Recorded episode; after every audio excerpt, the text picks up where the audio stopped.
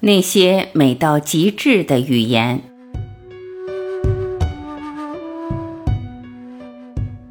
有人说，好的比喻可以把抽象化为具体，把感受化作画面，把不可捉摸变得可触可感。这是比喻的妙用，更是文字的力量。人生中那些难以名状的心情，那些让人惊叹的风景，那些飘忽不定的境遇，若能在文字里妥帖的共振，当也算是一种安慰。写万千思绪，情绪可能是这个世上最难言喻的东西之一。或者说，当一个人的喜怒哀乐被说出来、被看到时，他就已经有所折损了。世界上也许没有百分百的感同身受，但一定有一些心绪和情感可以通过文字建立起通路。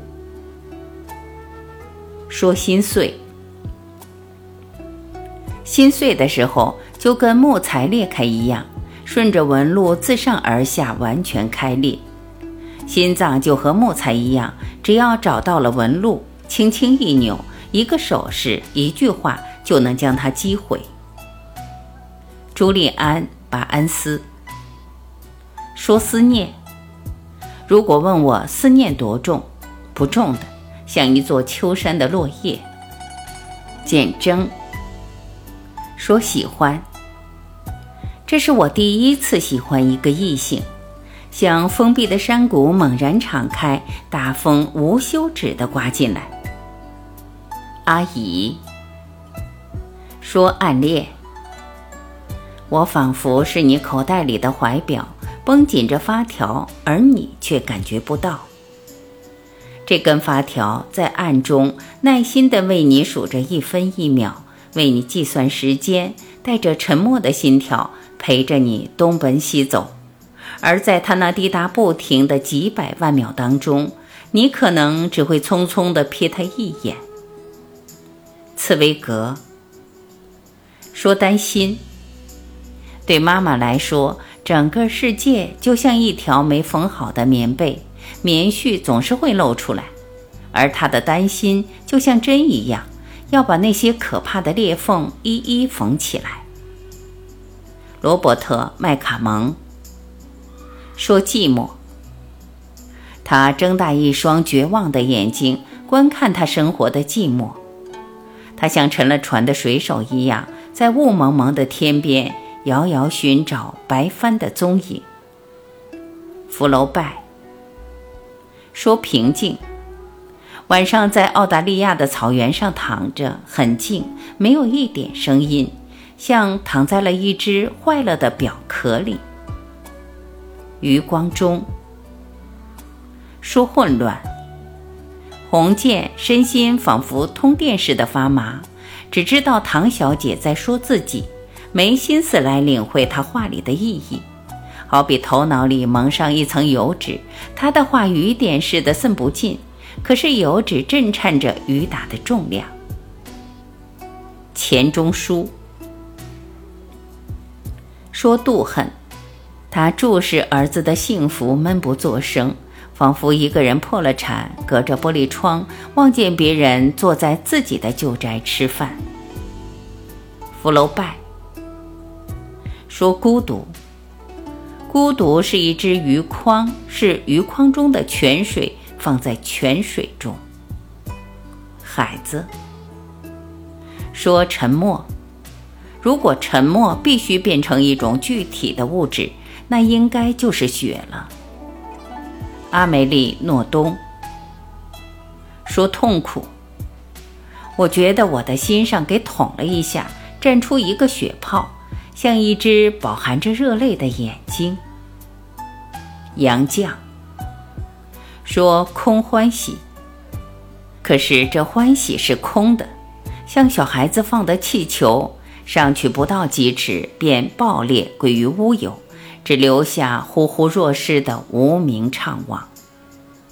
钱钟书写世间风景，关于景物的比喻最神奇的地方大概在于，在这个句子里它是本体，在另一个句子里它又可以变成喻体。文字的腾挪转移、变幻莫测，以及这种变化带来的诸多意境的堆叠，唯有一个妙字可以概论。说月亮，月亮是别在乡村上的一枚徽章，韩少功。月亮是夜晚的伤口，每颗星星都像血滴，罗伯特·瓦尔泽。说星星，星群散落在河床上，像是细小的金沙，用夏夜的风来淘洗吧，你会得到宇宙的光华。顾城。说梨花，梨花像什么呢？梨花的瓣子是月亮做的。汪曾祺。说葵花，夜幕降临，月色朦胧，一地的葵花静穆地站立着，你会以为站了一地的人，一地的武士。曹文轩。说青山，雨后的青山好像泪洗过的良心。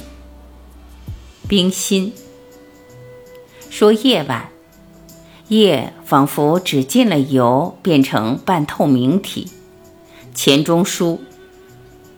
说写进诗里的种种，林下漏月光，疏疏如残雪。张岱。自在飞花轻似梦，无边丝雨细如愁。秦观。江流婉转绕芳甸，月照花林皆似线。张若虚。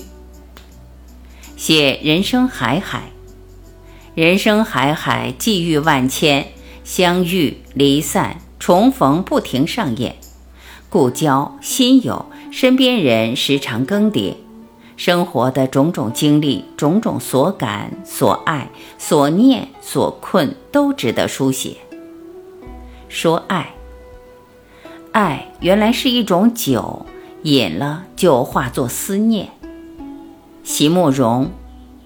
说童年的朋友，童年的朋友如同童年的衣裳，长大后不是不愿意穿，是无可奈何了。木心。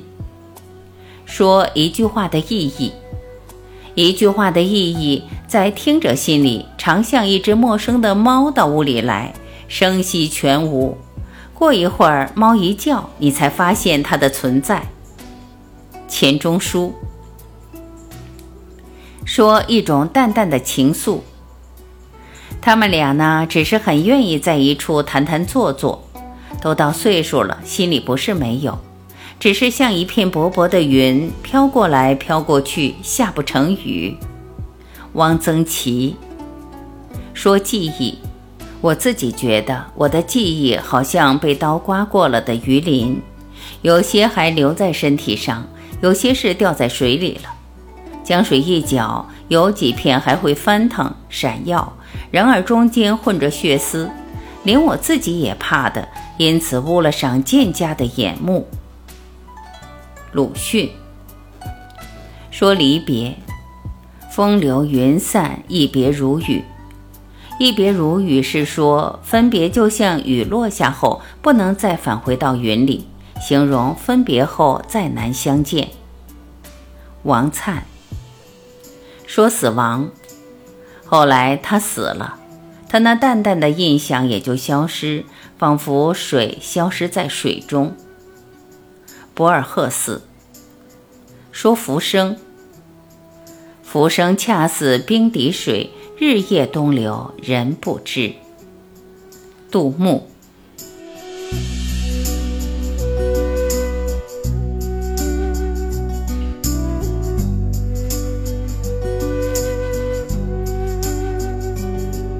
感谢聆听，我是婉琪，今天我们就分享到这里，明天再会。